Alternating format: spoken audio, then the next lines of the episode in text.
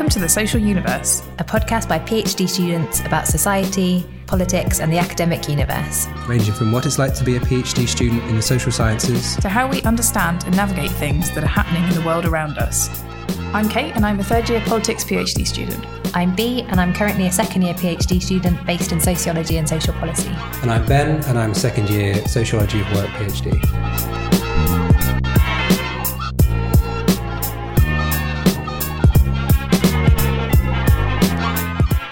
Hello, and welcome to this episode of The Social Universe.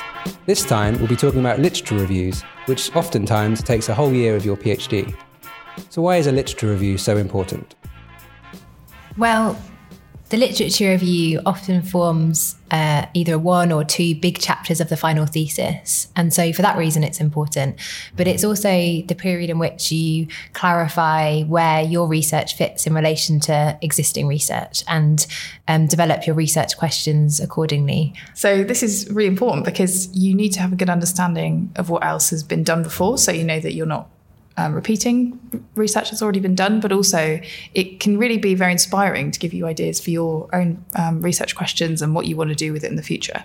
So, generally, through the course of your year, you go from having a general idea about maybe your topic that you're interested in or that you your PhD is based on, um, and maybe an idea about what you might want to look at. And through the process of reading methodological literature and also substantive literature on, on research relating to what you're doing, then you develop questions which are much more specific. You find a gap or an area of niche which hasn't been studied yet, which you're then able to really focus your research on uh, meeting that gap. Cool. So uh, I think we all started in different places with our literature review, didn't we? Um, Kate, do you want to go first and tell us where you were at at the start of your three years? Um, so, as we've mentioned before, the topic that I had for my thesis when I started was one that my supervisors had actually come up with, and I just applied for that topic. It wasn't one that I'd come up with myself. So it was about deprivation, and I'd never really researched that before. So I then had this mammoth task of trying to understand all the literature there was on that, which is a very general topic. Yeah, so it it felt like a big task. So, what prior knowledge did you have of the field before you started?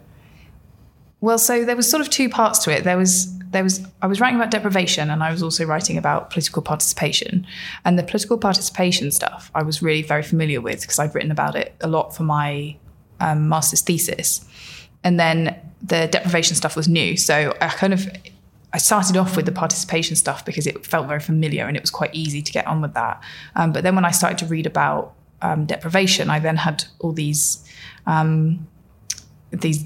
I went off in a million directions about what is uh, class and what is um, poverty and all, on all these um, these really complicated terms. And actually, in the end, I found I didn't really need to look at a lot of them, but it was it really helped to inform my thinking. I think while I was um, getting to grips with with what was already out there. What about you, Bea? Well, I'd, um, unlike both of you, I put in a like original application for my PhD, which meant I'd already done quite a bit of literature reviewing for the proposal, which is different because it's quite specific. But um, you know, I'd like been focusing it for submitting the proposal, but I'd um, I had done a little bit, but really my my research topic had come out of my experience in professional work. And for that reason, going into the PhD, I was really mindful that I developed questions kind of in the field and I hadn't really grounded them at all in existing research. I didn't really know what was being done um, or whether it was relevant or if anyone really cared about it in an academic way.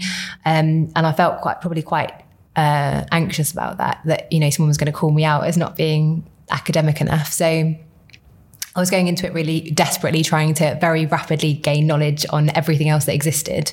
And I think that is how I why initially I did like loads of mind maps and loads of literature searches in a very general way to just try and like become familiar with what was out there. Um, because I was feeling like, you know, maybe anxious about not knowing enough.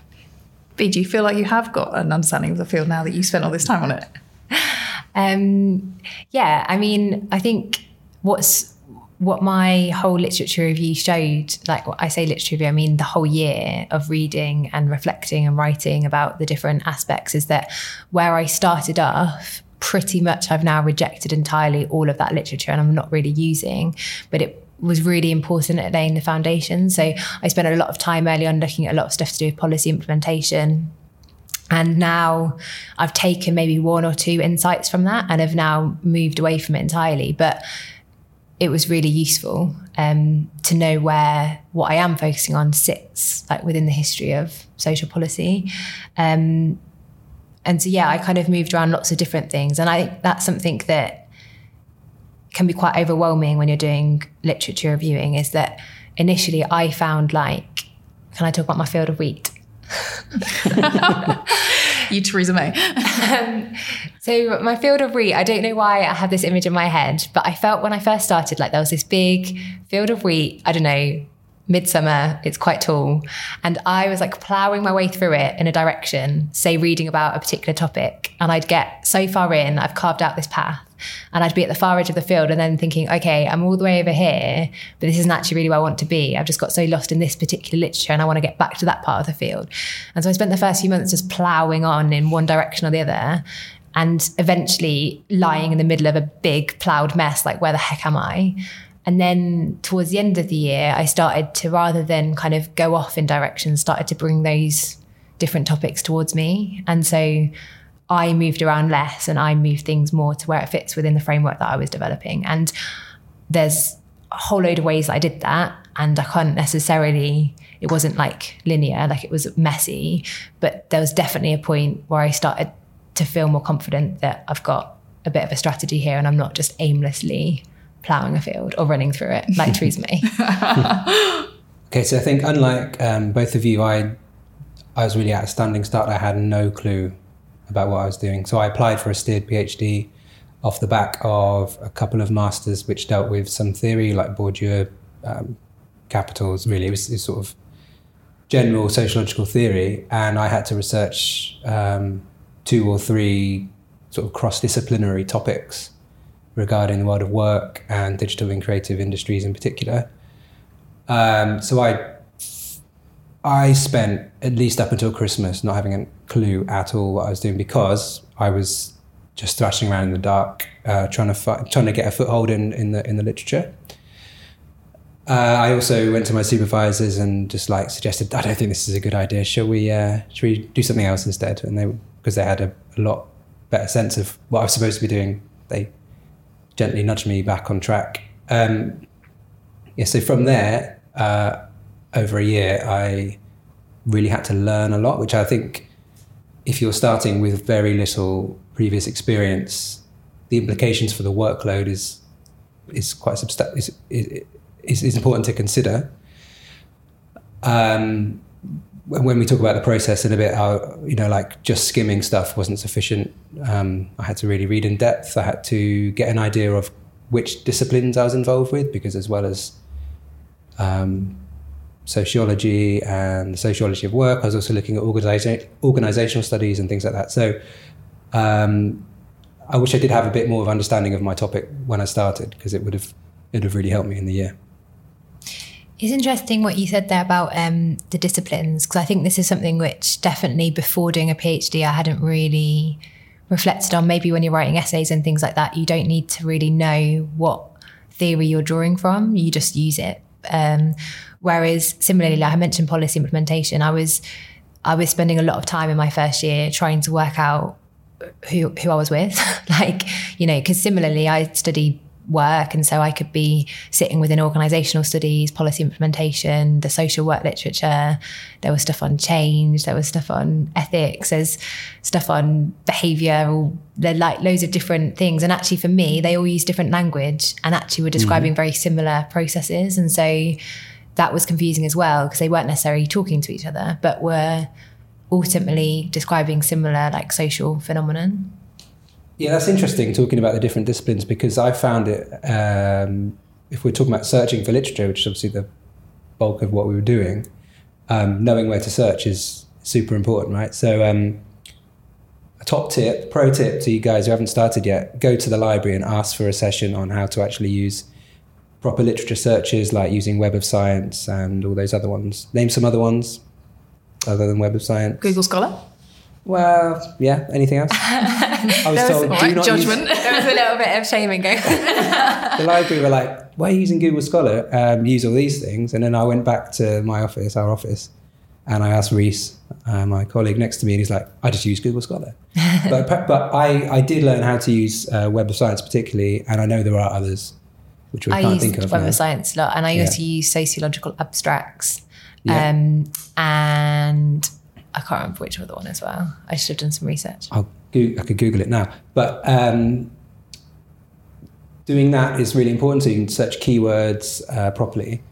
If you don't know everything, you're going to be using work, employment, or society or organizational studies as journals, like which use different keywords, which don't use the same language necessarily, uh, which maybe use completely different philosophical underpinnings, then it's super difficult to get the literature that you need. And I was working on the sociological side of it for majority of the year, and then at the last moment realised I need to be reading all that um, organisational studies literature, which I haven't yet done, based on the fact I didn't know what I was doing. So. Um, Yeah, that, that's really important uh, in searching. Any top tips from you guys about um, where to search for your literature, how to do it, keywords, that sort of thing? What Ben was explaining, like describing with all these different sort of journals using different keywords and stuff. Um, I- would get quite at one point in the year I was getting really lost because I was trying to really read and get to grips with a particular topic or concept or something, and then I would keep feeling like I needed to understand a different one to be able to understand that one. And so rather than just keeping flitting around, I started to record the, the articles or the keywords or the people that were coming up quite a lot um, in whatever I was reading. And I would um, put them on post it notes and stick them on my wall.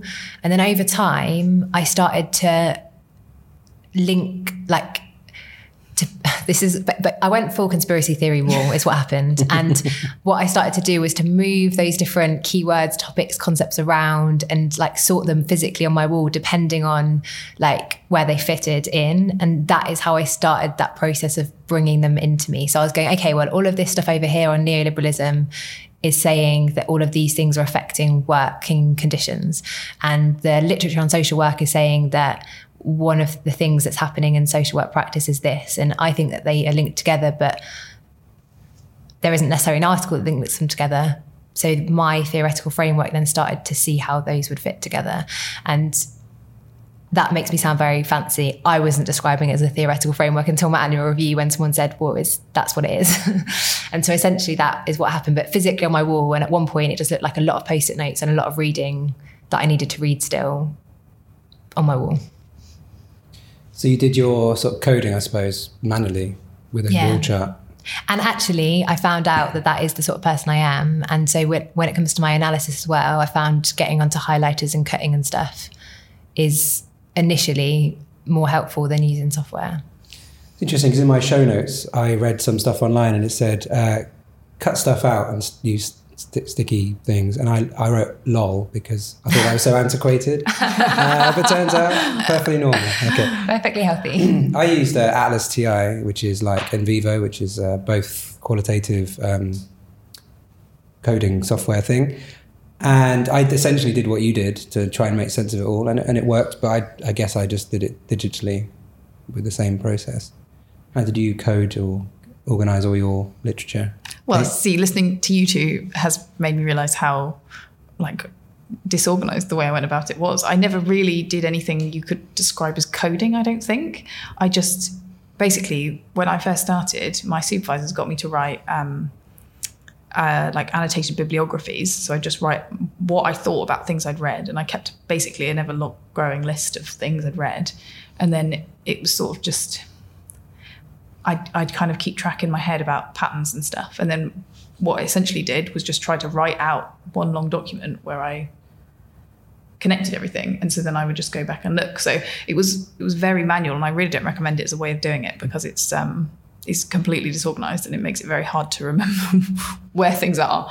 Um, but yeah, I think uh, like your way of doing it, Ben, wouldn't appeal to me at all. I think I would find that um, actually quite difficult. Whereas Bea's way is, is maybe antiquated, but quite appealing. Yeah. I, I really like the idea of having that visual thing where you can and it just shows how different we all are, doesn't it? And I Yeah. think I think actually going back to the top tips, one thing I would say is don't stress about what other people are doing because everyone has such a different way of approaching these things. It's you don't have to be doing it one way or another because it's there's loads of different ways to do it. Yeah, I think that's why it's hard to pick up advice on online because Yeah. everyone is, is everyone has to do it their own way. Okay, so I'll clarify what I did in Atlas TI. I uh, made my own notes on readings I did, and then I coded the notes. And in Atlas TI, you can then pick a code and visually see it all together as if it's on a notice board, but it's just on my screen. I also um, wrote what I called a note to self. However, it was no, it was definitely not a note because by the time I finished it, it was like 15,000 words. And it wasn't to myself because it's what I mainly shared with my supervisors for the first couple of months. But what it was, I suppose, is that I was reading and I'd write notes on what I was reading. And then my note to self was kind of notes on those notes, kind of bringing them together. So based on whether that was like content or whether that was theme or just things I found interesting, I kind of tried to group together. Um, it was very, very rudimentary. So it wasn't, it couldn't have been used by a literature review because it was very much in the style of like, this was interesting for this reason. I think this, I maybe need to look more at this. And so it was like a note in that sense rather than like proper substantial literature review. But it then became quite a useful bridge between loads and loads of text notes and then trying to write my annual review, which is really what I've currently got as a literature review. Um, so I did that as well. And I recorded some notes to myself, audio notes I never listened to again. Yeah, I did that, and I used OneNote to do my notes to self, which was like what I'm doing today. Like, so I kept a diary of what I was doing, where I needed to be in a week. I probably didn't use them again once I've done them, but it was like embedding that um, planning in my head, I suppose. And you, Kate, you did that without writing anything down, just kept it in your head. Yeah, I think so. Because I, I think I honestly I don't know how I made that jump from having annotated bibliographies to having a lit review written down, but I did somehow. I think it must have just been in my head. And I, mean, I do think that I I still feel now I there's certain aspects of the literature I don't have a good grasp on, particularly just silly things like who who wrote what things I've read. So like I a lot of time people will be like, oh, have you read this paper by so and so? And I'll be like, I don't know, because I, I remember the topic, I don't remember who wrote it. And I think if I had a better filing system, then I might remember who, who wrote things more often. But but yeah, I think I just kept it on my head. Yeah. So um, filing system, like you said, you use Mendeley, and I, I use Mendeley. What do you use? EndNote. Bea. I'm smiling because I started off using EndNote and it kept malfunctioning and crashing. And then I never replaced it. And so at the moment, everything's manual, You're which so is, which is That's crazy. really a bad idea. Um, and I am going to rectify it at some point soon. Um, because, uh, but with what was happening is I was spending all this time inputting it onto a thing and then I was still manually typing in my references. So it was pointless. But, but, but then it does mean you learn it. Like I do really know the names and dates of everyone because I've had to type them in so many times. But it's, you can't do that in a thesis because every time you change, you know, you, you want to be able to do it so that it changes all of those references, not not have to try and search them manually. It's just not clever. But that's why I'm a bit ashamed and embarrassed. But I, I did that for my masters. Like I didn't, I never had any software for my masters for referencing, and it was slow, but it worked. But for my thesis, that just sounds like a nightmare because of, you've got so many more references than you've ever had before. I, yeah, but I think you know we're talking about top tips. I think that is another thing for anyone that's maybe just starting out. Um, I so Kate's a year ahead of me, and I remember speaking to her like in my first week, like freaking out because I already had this chip on my shoulder that I was behind and I didn't know it yet, and I just couldn't wait to get started. But actually, taking some time in those first few months to go on some training, go on some training about like soft, like software on organizational different stuff. Um, like there's all those. It's not called Lynda anymore. It's called like what's it called? Oh, was it LinkedIn Learning? LinkedIn Learning. Yeah. But there's all these kind of videos and tutorials on how to use different things that will help you manage your research. And it's worthwhile taking that time. Because for me now, I'm thinking I just don't have time to learn how to use the software. But if I'd had it all the way through, that would have been really helpful. Um, and the same thing with all these things, like the library runs courses on um, how to do literature searching and things like this. So it, it's worthwhile doing when you have that time at the beginning. Yeah, agreed.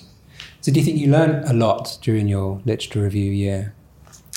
Um, I feel like the answer to that question is no, Okay. but I don't think that's an accurate answer. I think this is a classic imposter syndrome, being stuck in the middle of your own research type problem, where you are so obsessed with everything you do, you're so aware. You, you it, it's like they always say about um, when you become an expert in something, you just basically become more aware of all the things you don't know. And so I feel like I don't know anything and I learn nothing because I am so aware now of all the things there is that I have left to read and all the things I have left to do and understand. Um, that, but actually, I think, but so for example, I came to do a lecture the other day. Um, just I was doing some teaching at uni, and one my lecturer asked me to do one of the lectures. And when I came to write it, I was like, actually, this is this is quite easy to write because I feel like teaching an undergrad about my topic, I can explain it without much effort. So I definitely have moved on. I definitely have learned a lot. It just is very hard to keep that sense of perspective most of the time because you're just so stuck in it. Yeah, I think your the field of wheat thing when you're going in one direction, not understanding the con- where you are. Is that right? Um, putting it all in, into sort of context and putting it into place was where I was for the majority of the year, uh, and I couldn't talk coherently about the stuff that I knew. But as I've come out of it, I feel like I'm, am, I am an expert in the literature that exists around uh, my topic and it was a, it was a joy to do really like because I like learning and stuff. Yeah, so I, I feel like I did learn learn a lot because I was from zero knowledge at the start.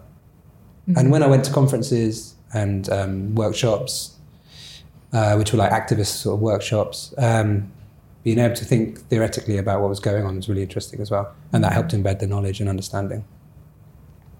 I mean, I agree with what you said, Kate, in that I I feel all the time like I know less than yeah, you explained it perfectly what you said. But I think definitely through the process I've I've learned because I was reading like my proposal and some of the initial stuff that I wrote. Um, and I, I kind of was writing throughout, but I read my sort of note to self and original drafts of things and it's so bad um, that I obviously have moved on. But I think in the process, you become more aware of the areas that you aren't an expert on, that you don't understand, and therefore you, you lose confidence for that reason. Whereas I suppose when you don't know what you don't know, you're more confident to just say statements based on whatever you know experience you've had. Um, and I think that's something which I think most PhDs fear, right? Is that, that they've massively missed on something and they get, get to their Viva at the, or they write, they're, they're at the very end of it and they just realize they've just missed this whole body of stuff.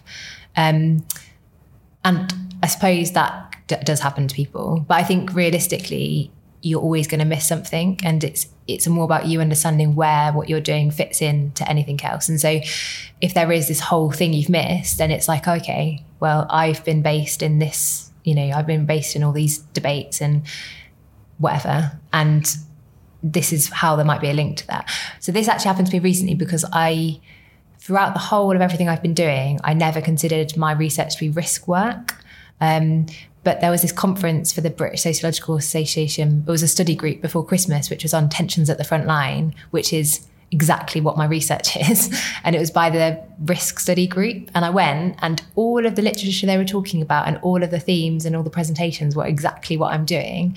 And I had not been, I've not read hardly any of that literature. So in a way, I'm now having to go back. But that is another reason why it's good to go to conferences and events because that is where you'll pick up on if you've missed out on things or if you've, you know, not been very relevant in what you've been doing. Mm. Yeah, I mean, just doing my methodology now, I'm realizing because I'm taking a critical realist approach, which a lot of organizational studies does, because I'm reading the methodology literature that then references that. I'm, you know, I'm still going to clearly be reviewing and um, redoing my literature review off, off the back of that, basically. So yeah, we're always up until the submission date, we're always doing it, and we're going to have to rewrite in the final year anyway. Is that right? Okay. Is that, are you there yet? Rewriting? Uh, Are you still? No, not yet. I should be, but I am not. no shame, no judgment. well, that's not quite true because I've written. Um, I like. I'm trying to write up some of my work into papers for journals at the moment, and so you always have to be thinking about the literature whenever you're doing that because even if you don't have a long literature section in there, you're always going to have some literature in your papers. So that yeah, you you you are always reworking it, and I don't think that will ever stop. Yeah, and I suppose as well as the stuff we missed the first time round, and we're learning all the time.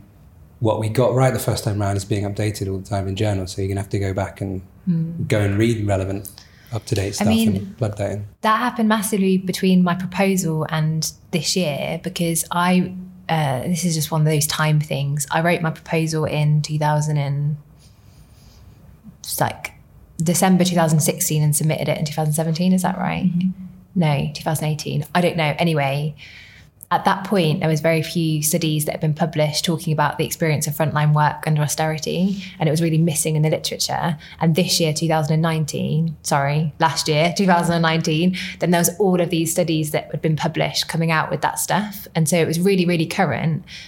They were doing that research at the point that I was writing my proposal, and then now it's happened. So and then the other thing that for me is that I'm going to have to focus massively when it comes to actually my findings because at the moment um, I've got a literature, I understand my research questions and what I'm wanting to look out for, but the specific what I actually find is then going to mean that I focus more on certain literature than others because that's where the connection is. So, yeah, we're not done yet.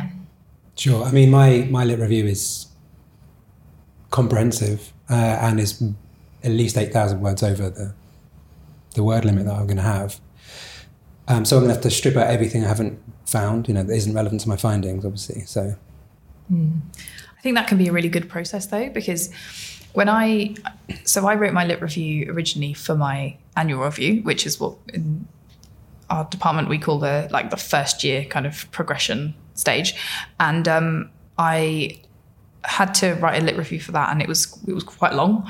And then afterwards, I was um, presenting at a conference, and so I had to rewrite this paper, but as an eight thousand word paper, I think. Um, and I had to cut so much out because it was unwieldy. And actually, that was a it was a difficult process, but it was a really good one because I really focused on what it was I was trying to say, and I got rid of so much stuff that I didn't need. And actually, it was a blessing. And now on my literature review is basically 8,000 words and it's it's it's much more focused and it's I mean it, it will grow that I would like a bit like you were saying when you do your data analysis you then realize there's stuff you need to add in that you hadn't thought of but it's it's a much better place than it was because of that process of having to cut it down. So I, I actually really recommend that as a thing like if you if you write a literature review try and publish it because then you have to make sure it's really tight and really succinct. Yeah I suppose that goes to show that the lit review process is is worth it for more than just the PhD because yeah. you get to you might get to publish and I mean it's a great learning curve anyway to write like that. Mm-hmm. Yeah, and I think I would say about that is that I, you know, it's an ongoing process, and we've said that, but definitely the annual review, and I, we might have a we might have a podcast where we talk about the progression milestones and that you know that. But for me, it was at the annual review that I was really writing my literature in a kind of academic way rather than this kind of notes and sort of stuff. And I wrote so many drafts of that and I rearranged the, I restructured it so many times, but I did some really, really deep thinking work at that point and it was really bringing all those different things together and um, yeah conspiracy war was on i'd probably was a bit at times I felt like I was going into the kitchen and talking to my partner like you know I think I've got it trying to explain it and him just looking at me like what the heck? Um, feeling like I was on the edge of some sort of massive breakthrough. But that was like that process of writing helped me to do that. And so I think it shows like why it, it's it is all of the reading all the notes and all of that work but it is also the process of breaking that down into a written form which you can then maybe present or do something else with. And that is really the the folk. Yeah, I don't know what I'm trying to say, but that that's the that's the sure. real work, I suppose. Yeah, and something I was going to say was that that process of writing up and focusing and doing that deep thinking can completely change the course of your PhD, right? So my experience was I had a bit of a breakdown when I realized that the steer that I was paid to to follow, uh, the literature didn't really speak to that. It didn't suggest that people were acting in, like weren't retraining for the industries I was. I'm studying the digital and creative industries, older workers, because of the immense barriers in place due to various factors I won't go into now, didn't seem to happen very much, and there's very little literature, if, if any, that talked about it. So I had to, when I was doing my deep thinking and writing up, I, I realized I had to try and change this. And I had to go to my supervisors and say, this just doesn't happen. Here's the reasons why we need to change course. And, um, you know, we all agreed that actually that was a sensible option. Um, yeah, so that's that's really a result that can. Mm. If you're not on a steer, then maybe it's not so so important. But for me, that was a huge sort of um, emotional moment, I suppose, in the year where I had to to make that leap. And and what that does, it, it means you own that literature review. You know, you you own the PhD then. What because if you're on a steered PhD, maybe you feel like you're. I felt like I was just doing a job for someone in a way. I was getting paid to, to do this steer, but I had to take full ownership of it based on my reading and my academic skills and all that sort of thing. And I feel much better about that now, and I feel like um, uh, more confident doing it. You did that as well, right? Yeah. So I was going to ask you a question actually, Ben, because um, so I had a big change in mind. As I said, I was originally writing about deprivation, and then as I was going on, I was like, "Oh, I really want to write, about austerity." So I did switch it. But the whole time, my supervisors were like, "Yeah, just go for it. Do whatever you find interesting. Well, you know, that that sounds like a good topic. So just make it that." But I feel like, from what I remember, you didn't have that same support because you had the funding that was tied to this the more specific topic for you, um, whereas my funding was more general, so it was it was it was easier to change it. But you've got the industrial strategy link, so I just wondered how hard it was for you to actually make that change. Yeah, because of the the uh, the funding I had was from the industrial strategy, and I thought it was quite fixed to the steer that I had. I thought it would be harder than it ended up being to change, but once I justified my case, it turned out to be okay. Um, but it was nerve wracking. Mm-hmm. You, you've suddenly done all this year's work, and you realise there's there's no PhD here.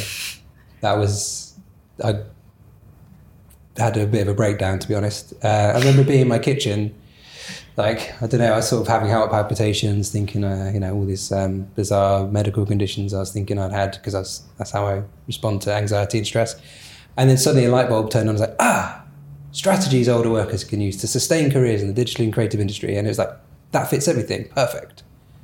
Thank goodness. Mm. And I and I justified my case, and it was all, all's well. Yeah, I do. I do think just slightly separate point, but listening to you say that, and then also what you were talking about just now, Bea, I think I. I mean, I found the whole lit review process very difficult and not particularly enjoyable. But there are those moments where suddenly things start to fall into place. So you suddenly have inspiration. I remember once I was I was writing something and one of my friends had read a draft and he was like, "Oh, this needs to change. It's not really working." And I just didn't know what to do because it felt like such a massive change. And I went to bed. Luckily, I had a good night's sleep. I woke up in the morning and I was like, I know exactly what to do.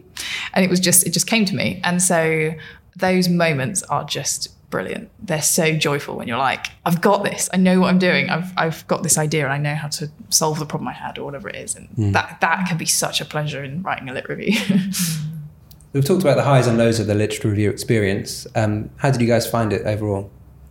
Um, well, I didn't enjoy it at all. Um, I say at all. Obviously, as I mentioned, there was these good moments, but they were few and far between. Um, and I think there's something very strange about spending an entire year writing up what other people have written about. Um, and I mean, especially for me, and I mean, all of us, we came from jobs, and I'd come from a particularly fast-paced job, and suddenly I was given the task of reviewing all of the literature on this very general topic um, and I had a year to do it, and it was it was com- incredibly daunting, and I felt like I had no idea what I was doing, and that feeling basically did not pass until my annual review was done, um, and that was a pretty awful experience to be honest, because to spend the best part of a year feeling like you have no idea what's going on is a really difficult experience to have, um, and I had a lot of other things going on in my personal life that were also really hard, and that having that lack of focus and that lack of like, like I was begging my supervisors for deadlines, and that's that's something that people joke about. Like undergrads hate deadlines, but postgrads, well, master students, sorry, PhD students at least, are desperate for deadlines because it's you just got three years to do this massive project, and so um, I think I didn't cope particularly well with that, to be honest. And actually, having been doing, um, you know, writing, applying for ethics and doing um, field work and these things, they're a bit more focused, and you you you know when you're going to get things done, and it, it feels a bit more structured in a way. But a lit review, you have to you have to structure yourself, and it's really hard. I I equally found it challenging, and I think what's really weird is that you know we've been talking about how you, throughout the process of the year you might become more confident and competent at talking about what you're doing, and so really whilst you're still in that stage of not being like competent and not feeling competent, it's so isolating because you maybe to your supervisors a little bit, but even then, I felt like I was doing so much reading, and in my head, I had all of this ideas, and every time I tried to say it out loud, I had it was just child speak, and mm-hmm. um, you never really talk to anyone else about what you're doing because it's so isolating. Whereas this year, like we've been doing this podcast, but one of the reasons why we've been doing that is because we spent less time on our own reading and more time kind of doing other activities as part of like the second year. And it's it's it's quite i miss that now a little bit. I'm trying to i miss reading and i'm not doing as much as i should have done. And it's like such a i don't know contrast between like literally last year just spending all time reading and being on my computer and not really doing anything practical and then this year i've been too busy doing too many things and i would like desperately have some time alone in my office to read um, so it's very very isolating i think the first year yeah, I mean, I went from a job which was very much not project based, 20 minutes, 20 minutes. 20, so I was crying out for some sort of big project, and a literature review is certainly that. Uh, yeah, I would say it's so unfocused, though. It's pretty difficult to keep on track. I was lucky that I, well, we negotiated in supervisions that we would have deadlines every four to six weeks about presenting a next batch of uh, literature, which was useful in helping me find out where I was in that sort of literature search and all that sort of thing. Um, but you know, I had as soon as I started my PhD, I found out where we were pregnant with our first kid, so that was a massive distraction, as you can imagine. And I took two months out in the literature review year, in the first year, uh, which is really difficult to get back into. So, um, yeah, just like top tip, find a way of staying focused and having some structure. Mm-hmm. And if like things outside of your job of doing this um, come up, then good luck. Mm. Yeah, and the, like we said, there's highs and there's lows, and some of those highs, like you said, it happened in the kitchen. I definitely had like moments in the shower, moments walk, walking around, like doing something completely different. And I think because we've all had experience of work, in some ways, we've tried to have from what I know about us, or we've tried to do a sort of Monday to Friday and try to do stuff during the day rather than working on evenings and weekends. And I think where you can get into that routine and rhythm, because I know people that have been just doing it all day, every day, and you get so lost. You need to have a life outside of whatever your PhD is. Um, and there will be times that when I was writing my annual review, I didn't have a life, but in general, you need to still have one. And also something to apply your literature to. Like with, with social sciences, we are researching society if we're not in society because we're just reading in a room that's going to be difficult to then draw those connections to what's going on in the world and being relevant. So if no other reason than for your excellent phd go and be a social actor. Yeah i think one of the things i actually regret about my first year is that i didn't teach. Um, and i know some departments don't let you teach in your first year but mine did and i just chose not to. Um, my second year it was manic and i basically didn't have time. And then my third year has been even more manic, and I barely squeezed in teaching. Um, and it's obviously useful financially, but also I think in my first year I would have found it as a brilliant chance to kind of think about something slightly different. But also it's that reassurance that you are not thick and actually you can teach people stuff. um, and so I think you know, if you can, that that would be another piece of advice: is if, you know, find teaching in your department because it can be the perfect time in your in your three years or however many years to to actually do it. Okay, so hopefully, if you're thinking about doing a PhD or you're in the thick of your literature review, this has been helpful. Ultimately, it's something that uh, most people have to go through. And I am very grateful to now be on this side of it. Um, and what that also means is moving forward, having established our literature review, we're now all in the process of either conducting the research or analysing the research we've done in Kate's case. And so those aspects will be what we're focusing on in future podcasts. Um, ethics and data analysis and collection. We'll be focusing on those those aspects of the phd research process. Yeah, we'll also be doing um, some podcasts on other other aspects of PhD life. So we'll be talking about what it means to be a um, parent as a PhD student. or thinking about becoming one Also, there's been um, some recent reports coming out about the nature and culture of higher education, particularly being a very stressful place to work. Uh, we've mentioned that a little bit today, but we'll talk a little bit about uh, research culture in an episode. And we might have, um, if they go ahead, uh, breakout episodes on the continuing UCU dispute and strikes. Thanks for listening to our podcast today, and good luck if you are in the process of doing a literature review. If you'd like to ask questions or have your say on the issues we're discussing, you can find us on Twitter at universe underscore social. Or you can email us at social.universe at outlook.com. Thanks for joining us, and hope you enjoyed this trip around the social universe.